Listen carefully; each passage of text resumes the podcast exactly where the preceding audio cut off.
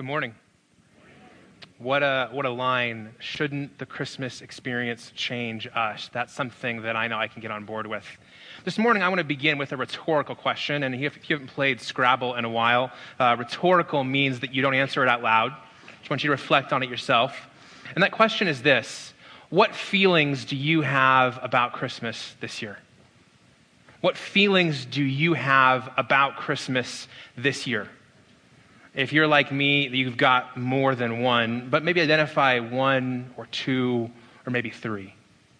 You see, for me as a pastor, I have so many feelings about this time of year. We'll start with the good ones. I have so many traditions that are a part of my life and my family during this time of year. My wife makes this raisin cinnamon bread up here. And if you see me in the gym more often in December, that's why. I'm not more committed to fitness. I'm more committed to bread. And it just fills our house with this amazing smell. I love decorating the tree with my kids and watching them try to break the ornaments throughout the Christmas season. My favorite Christmas movie is Elf. I start watching it in the month of October because I'm just so excited. And now I live in Arizona's Christmas city, and there's so many traditions in our city around this time of year. I've got so many good feelings about this season. But like many of you, this season for me is also a mixed bag. It's got some tough feelings, some tough memories, some things that I don't like and I don't look forward to. I'm an extroverted people person, but the busyness of the season is just yuck, even for me. I mean, I live to be around people, and this season is just, it's too much. The rampant, unencumbered consumerism is just completely toxic. And the aftermath of Christmas, it's just too much. You know, the worst leftovers for Christmas, they're not fruitcake or mounds of trash. They're the mountains and mountains of credit card debt that bury families in January and February and lead into a national spike in divorce rate in March. That's the worst. And for many of you, this is going to be the first Christmas without someone you love. It's going to be a Christmas that you're going to spend in the hospital as someone you love is fighting for their life. It's going to be a time of year where you're going to remember all the things that you lost. You know, the creators of this series that we're starting today said this. They said the time of year when worshiping Jesus should be the easiest is often the hardest. The time of year that's about Jesus, that's about worshiping Jesus, when that should be the easiest time of all is often the hardest. And that's why for many of us, we have so many feelings about this time of year, because it seems like what we want the most is opposed. And so in the midst of this mixed bag of feelings and emotions, we're going to start a new course as a church. We're going to begin a new conversation. And that conversation is called the Advent Conspiracy. See, at the heart of the next 4 weeks is a question that we've been asking. And that question is, can Christmas still change the world? Now, we would go, yes, we believe that Jesus came and he was born and that changed the world and it's still changing the world. But we're asking, can how we celebrate Christmas, can how we go through this season, can that still change the world? The series is called The Advent Conspiracy. And the word Advent, if you don't know, comes from the Latin word Adventus, which means coming or arrival. And so in Advent, in this season, we're celebrating and preparing for the coming or the arrival of Jesus. But we're not just remembering the first arrival of Jesus, we're looking ahead to the second coming and the second arrival of Jesus. Because each day in this life, we're reminded that this world is not as it should be. That we're in the midst of a broken and flawed and painful reality. And that Jesus promised not just to come, but to return. And then the second word in this series is an interesting one. It's the word conspiracy. And conspiracy means the act of plotting or conspiring, often to do something illegal or harmful. So let's just be clear. I'm not inviting you into an illegal act this time of year. Just in case somebody said, you know, what happened at church yesterday? Well, I got invited into some illegal conspiracies, you know. That would be interesting. But the kind of conspiracy we're inviting you into is an act to push back on what has happened in our culture over a number of years, to push back on the reality that makes it hard to make this season about worshiping Jesus. And so over the next 4 weeks, we're going to share with you 4 simple yet radical ideas Those ideas are these. We want to talk to you about worshiping fully, spending less, giving more, and loving all. Worship fully, spend less, give more, love all. And you may find at some point in this series saying to yourself, or at some point you may send me an email and say, Scott, you're messing with my Christmas. And I will probably reply, then that's probably a good thing. Because I'm convinced that the normal Christmas experience no longer works. It's broken. And I don't know about you, but when normal is broken, it's time to embrace something weird. And so we're going to embrace that in this season, and we're going to begin with that theme of worship today. You know, throughout the scriptures, from the book of Genesis to what my friend calls maps, from Genesis to maps, we have a very clear picture, and it's our big idea this morning, that what we worship shapes us. From beginning to end, the scripture reminds us that what we worship ends up shaping us. And you don't even have to be somebody who believes the stories in this book to be true to acknowledge this. You know people in your life where you've watched this play out in their life. You see, if we worship money, then greed will shape us. If we worship love, then romance will shape us. If we worship the approval of others, then insecurity and performance will shape us. And if we worship power and control, then manipulation, control, intimidation will shape us and those around us. What we worship shapes us. I did some research this week, and I found the definition of worship in the 1828 edition of Webster's Dictionary. Now, just so you know, I don't have that copy lying around. Google led me to it. But this is the definition of worship I found and I want to use this morning. Worship is to honor with extravagant love and extreme submission. Worship, to worship someone or something, is to honor with extravagant love and extreme submission. See, I think that's one of the best definitions of worship I've ever encountered. And it isn't just true about God, it's true about all sorts of things and people that we worship, that we give extravagant love and extreme submission to, and we find ourselves being shaped by.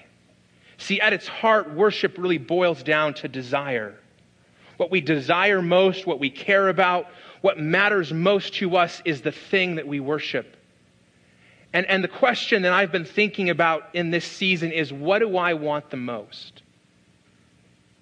The great scandal of Christmas for Christians is that there's a list of things we want the most, and Jesus is pretty far down that list, if we're honest.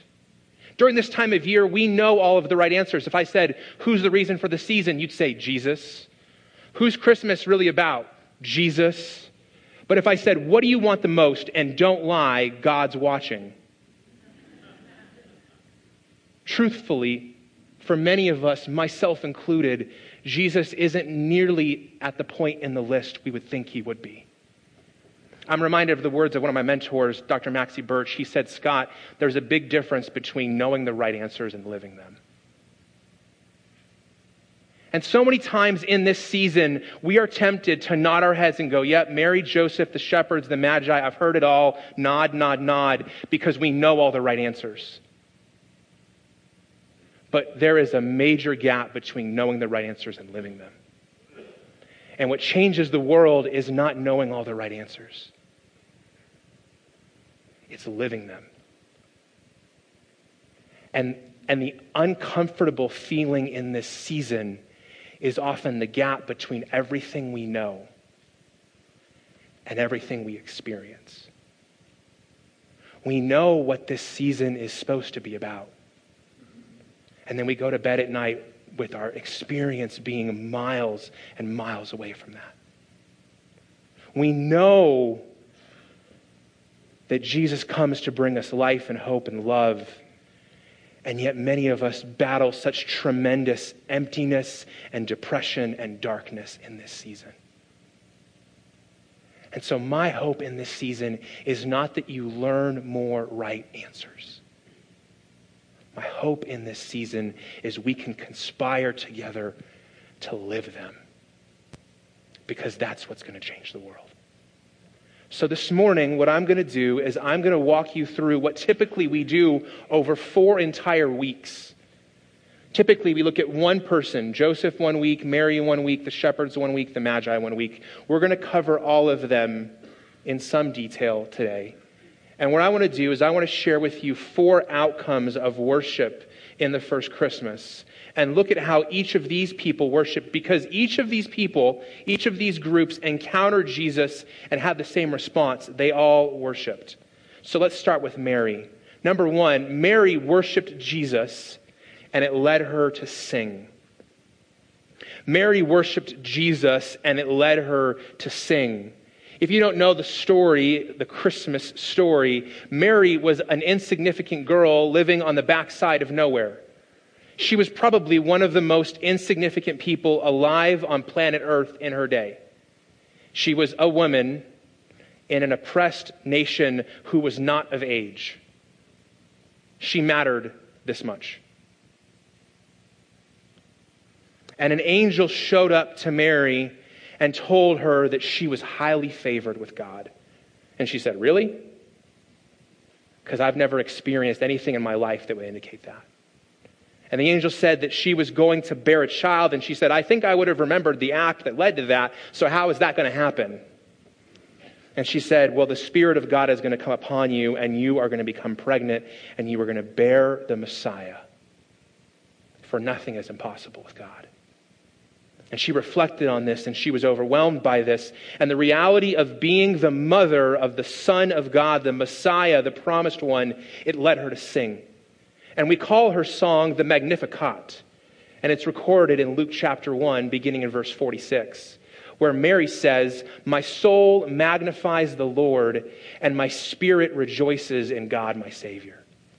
Mary writes, "For God has looked on the humble estate of his servant. For behold, from now on until all generations, they will call me blessed." And we're here today fulfilling her words. She goes on to say, "For he who is mighty has done great things for me, and holy is his name. And his mercy is on those who fear him from generation to generation." Mary worships in that moment and she overflows with song. I think of that great hymn, "How Great Thou Art," where it says, "My soul praises God. My soul overflows with wonder for God." But Mary is probably the response of these 4 that I struggle with the most. And the reason why is I don't sing very well. That's an understatement. I sing terribly. My parents were great singers. My dad was in a traveling singing group in college. My mom led worship in our church growing up. Whenever I came into church as a child, I could figure out where my dad was because I was short by listening to his voice, which towered over everyone in the room. And me, well, I sing more like Mumble in Happy Feet. And the good thing is, at least he can dance. Like, I can't do either one. I can't dance and I can't sing. And I don't even sing outside of church. My wife let me sing when our kids were babies, but once they got beyond baby stage, it was in the shower and when she's not around. And so I don't sing very much. I appreciate music. I love listening to carols in this season, but I don't sing them. And as I was reflecting on the story of Mary, I came to a conclusion that singing is not about how we feel. It's about what God has done. We don't sing together on Sunday mornings because all of us are great singers. We don't sing on Sunday mornings because every week we feel like singing. We sing because we have an opportunity to respond to what God has done. Some of you are here right now and alive right now, and some people didn't think that you were going to be alive last Christmas. Some of you are sitting in church right now, and years ago, you said lightning would strike a church if you ever walked in the doors. Some of you are sitting here with someone who used to be not able to sit in the same room with you because of what was going on between you. See, we don't sing because all of us have great voices. We sing in response to what God has done. And that's what Mary did. She worshiped God. She honored God with extravagant love and extreme submission, and it led her to sing. It overflowed from within her. And you might have experienced what I've experienced on Sundays when we're together and there's a song that we all know and we all begin to sing and you can feel it right here. You can feel it. See, we're not singing because we all sing good. We're singing because we have something to respond to, which is the goodness and faithfulness of God. And if we're really worshiping God, if we're honoring God with extravagant love and extreme submission, then our hearts will overflow into song. It may not always be beautiful in its sound, but it'll always be true. Mary worshiped God, and it shaped her. Number two, Joseph worshiped Jesus, and it led him to obey. Joseph's worship of Jesus led him to obedience. See, in this day, marriage didn't happen through dating websites, swiping left or swiping right. It was arranged by parents. And so Joseph and Mary were betrothed. It was an ancient form of engagement through the works of their parents. And in that day, once the betrothal was completed, in the eyes of the law, they were married, except there was a period of time where Joseph would go away and prepare a place for Mary to move into, and during that time, they were to have no contact, especially the kind of contact that would lead to a baby. And so Joseph figures out that Mary is pregnant, and he's got two options in front of him. The most common option is to let people know Mary is pregnant and that it's not him, and then she would be taken outside of the city and people would throw giant rocks at her until she died. That was the law of that day. And no one would have batted an eye if Joseph had done that. But despite their arranged marriage, he loved and cared for Mary and he didn't want this to happen to her. And so he took the second option, which is to send her away while she was pregnant and end their engagement quietly. And an angel came to Joseph and said, you're not going to do that because this is not a baby from an illicit affair. This baby is the act of God, and you're going to be the father of this son, and you're going to name him Jesus, and you're going to raise the promised one, the Messiah. And I have to tell you that the first time I held my son, who's now 5.5, I felt completely overwhelmed and terrified. The nurse that night, as I was trying to swaddle him after changing his diaper for the first time, she said, honey, you're not going to break him. You can be more active. But I was terrified. I can't imagine that son being also God. And yet after Joseph heard the words of the angel, we read what he did in Matthew 1:24, where it says, when Joseph woke up from his sleep, he did as the angel of the Lord commanded him. He took his wife, but he knew her not until she gave birth to a son, and he called his name Jesus. See, the test of our worship is the obedience it produces.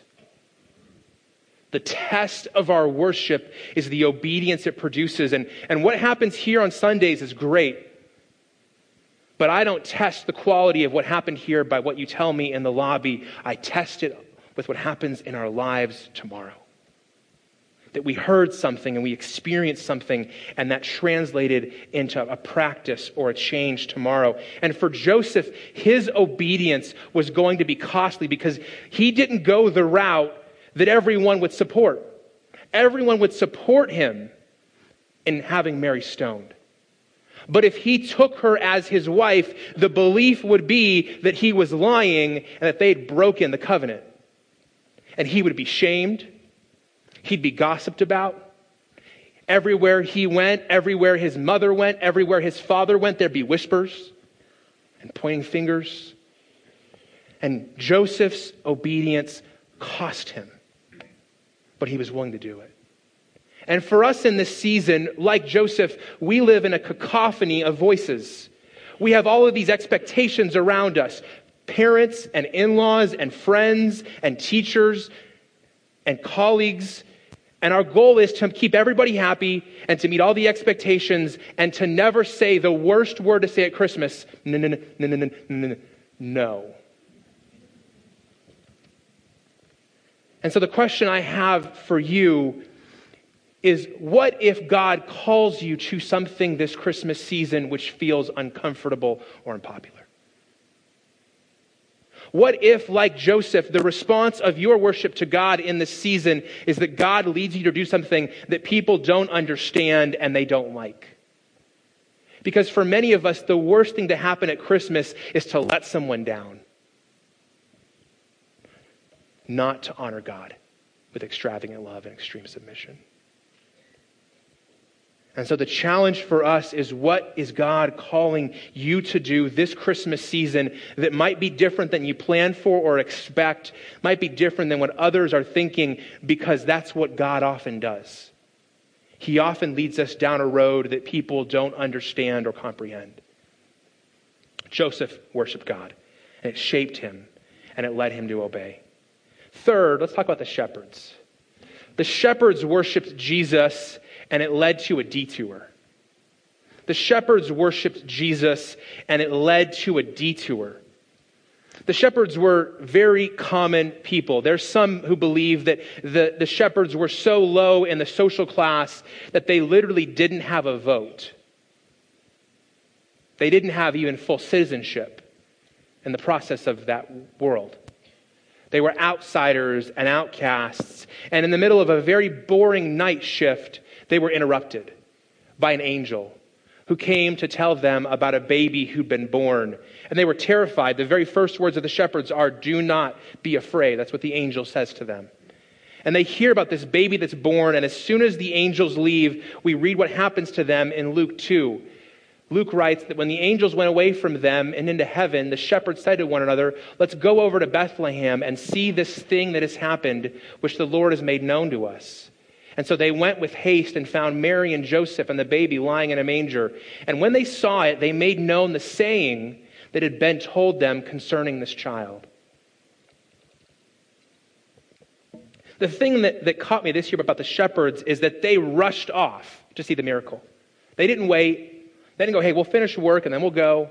No, they embraced this divine interruption. Sure, they had responsibilities. They had stuff to do. They had expectations of other people that were on them. And yet that mattered less to them than going to see the miracle. I said it earlier, but this is one of the most stressful, chaotic, and full times of year. For many of you, you're never as busy as you are from Thanksgiving to Christmas. You get less sleep. You eat worse. You gain weight, your pulse increases, and the time of year that should be easiest to worship Jesus is about anything other than worshiping Jesus. And some of us, we don't have time for anything this time of year. You'll have conversations over the next week with people and say, "Hey, we should get together," and go, "Yeah, let's do that in the new year." "Hey, we should have coffee. I need to talk to you." "Yeah, let's do that in the new year." Here's the problem. How many of us don't have time to see a miracle this year? How many of us, if like the shepherds, God came and said, "Hey, there's a thing I want you to go see. There's a miracle you can be a part of." We go, "That's great, Jesus. I just don't have time. You should have got to me in November when I still had space in my calendar." How many of us have so overcommitted ourselves and said yes to the point that we don't have time this season if God invited us to something, because we've said so yes to so many other people's invitations? How many of us don't have time for a miracle? And if we saw a sign this Christmas season that said detour, we would turn the other way and miss out on what God wants us to see. See, these stories, you may have heard them your whole life, but there are still things within them that you need to hear. There's still things I need to hear. Because throughout this book, God is a God of detours. If you read the stories from Genesis to Maps, you'll find that nearly every person ended up somewhere they didn't plan on being. The path to where God wanted them to go was not the path they chose for themselves in the beginning. So maybe this Christmas season, what you're going to need to do is call somebody and say, "Hey, I know I told you yes, but now I'm telling you no." And you go, "But they're not going to like that. And I'm going to break my word. And I promised them." Yeah. And right now where you sit, you have no time for God. Which one is worse? Like I said, I'm going to mess with your Christmas this year. Let's talk about the wise men, number 4. The wise men worshiped Jesus, and it led to great risks. The wise men worshiped Jesus, and it led to great risks. Contrary to popular presentation, if you haven't heard this, I'm sorry to ruin your Christmas, but the wise men were not there when Jesus is born. I know in your mantle it has the camel and the sheep and the shepherds and the wise men and the baby Jesus and Mary and Joseph and your child's G.I. Joe figure and a Pokemon and... But all of them were not all there at the same time. It's possible that the Magi didn't arrive until the boy was 9 or 12 months old. But the shepherds likely lived a great distance away. Scholars believe they lived somewhere between ancient Babylon and Persia, what we now call Baghdad, Iraq, and Tehran, Iran. And they left that area and traveled across the desert to Jerusalem. And that would be a treacherous journey today. It was an even more treacherous journey then. And so seeing a star in the sky, they left and they went to great risk to even get to Jerusalem. Then they went and saw King Herod, which was a pretty bad dude. He had one more strike with Caesar before he'd be fired and killed. And so they went before Caesar to ask where the king was born. You don't go ask a king where the king was born. Just for the reference, if you ever get an opportunity in the future, it's not a good idea. And yet they did it. And then they went to Jesus, and we pick that story up in Matthew chapter 2. It says, after listening to the king, they went on their way, and behold, the star they'd seen when it rose before them until it came to rest over the place where the child was. And when they saw the star, they rejoiced exceedingly with great joy. And going into the house, they saw the child with his mother Mary, and they fell down and they worshiped him. And then they opened their treasures and offered him gifts, gold, frankincense, and myrrh. I was reading this story this year and reflecting on the cost of their worship. You know, it actually cost them something to worship Jesus. They went through this great risky journey. They brought these gifts that made them an even greater target. They risked their very lives to get to Jesus. And I felt like God was saying to me, Scott, when's the last time Christmas cost you something? When's the last time Christmas cost you something? And let me be clear. I'm not talking about money. Because I get for many of you, Christmas is going to cost you money. Some of us, a lot of money. But many of us spend money so Christmas won't cost us anything. You know you can do that, right? You can spend money on some things so you don't have to spend yourself. You're just going to buy that person a gift card on the way to the party so you have to think about what you're actually going to get them. You give some money to a cause so you don't have to give your time. You donate money to charity so that you don't have to show people love and gentleness and charity. When's the last time Christmas cost you something? Let's go back to our definition of worship. We said worship is to honor with extravagant love and extreme submission. And so in light of that, the test of our worship at Christmas time is not how many carols we sing or how many services we hit. It's did we honor God with extravagant love and extreme submission?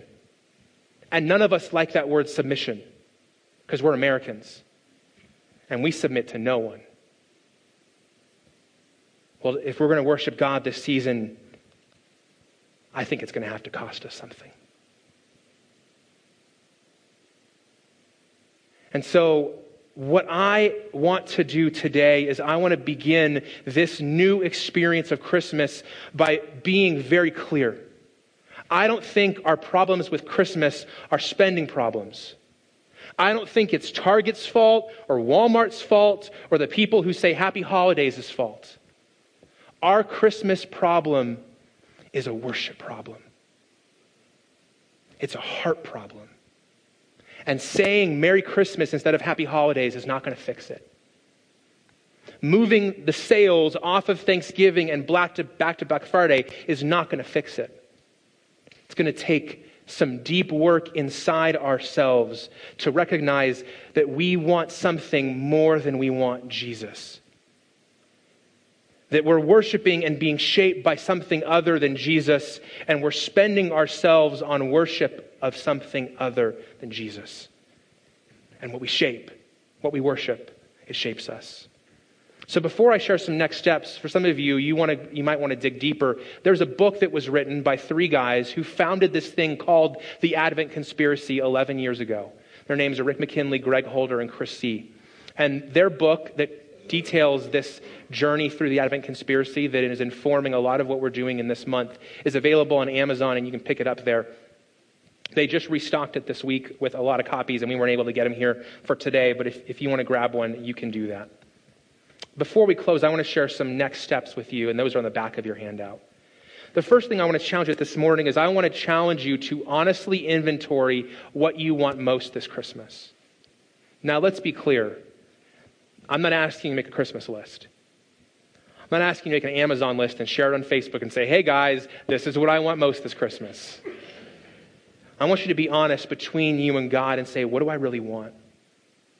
And if Jesus is not at the top of that list or not near that, I want to challenge you to be honest about that, because you have nothing to be gained by lying. No one's going to see that list. That's between you and God. And if you can't be honest before God about the true state of your heart, you're never going to experience a different kind of Christmas. So, number one, honestly inventory what you want the most.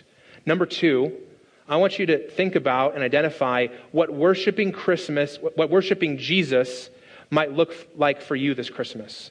Identify what worshiping Jesus might look like for you this Christmas. Is it singing like Mary? Is it obedience like Joseph? Is it a detour like the shepherds? Is it great risk or cost like the wise men? Or is it something else entirely? I'm leaving this blank because I'm leaving space for Jesus to lead you into something that is as unique as you are yourself. Number three, I want you to think about what would it mean for you to listen to God's direction this Christmas for you and your family. I'll give you a heads up. Next week, I'm going to put a challenge in front of us as a church and as individuals. But before we do that, I want you to take time to involve those around you and begin praying about what God wants you to do. Because one of the things I've learned is that if you're going to involve somebody else in the consequences of something, you should give them a voice in the decision. And so as a family, if you're thinking about changing your Christmas experience, I'm just telling you, you can mitigate the pushback if you invite them in the beginning. And so say, hey, as a family, how should we celebrate Christmas this year? How should we make sure that worship is at the heart of it? And begin listening for God together. And then finally, and this may be the most hard thing I've told you all morning, I want you to research how much money you and your family spent on Christmas last year. I didn't get any clapping to that one. And this may take some work, and you may not be able to find every dollar and penny, but I think you'd be surprised. And so I want you to go back into your checkbook or your online banking, however you spend. And I'm not asking you to send this to me or tell anybody this. I just want you to go back and figure that out, because that'll be a part of what we talk about next week. So let's pray. God, we thank you for this new journey we're beginning today. And we thank you for the reminder that at the end of the day, Christmas is all about worship. And we pray that over these days that you might stir something new in us, that this season wouldn't be about all the commitments on our calendar. It wouldn't be about all the purchases we feel we need to make. It wouldn't be about all the things we need to prepare for the activities. It wouldn't be about the stress or the anxiety or the traffic or the anger or the expectations. It would be about you. And I can't confess a sin for anybody else in this room. I can just confess mine, that there have been many Christmases where what I wanted the most was not you. And Jesus, I don't want this Christmas to follow that pattern. I want my experience this year to fuel my desire for you, because you will last longer than any gift I get this year. I don't need a warranty for you. I don't need a return policy for you. I don't need to worry about you not meeting my expectations, because there is a God-shaped void in my soul that only you can fill. And so I pray that this season for me and my friends in this room would be a time where we return our focus to you, that we honor you with extravagant love and extreme submission, and that worship would shape us and this season. In Jesus' name we pray, amen. Thank you for listening to the audio from Cornerstone Church in Prescott, Arizona. For more information, visit us online at www.prescottcornerstone.com.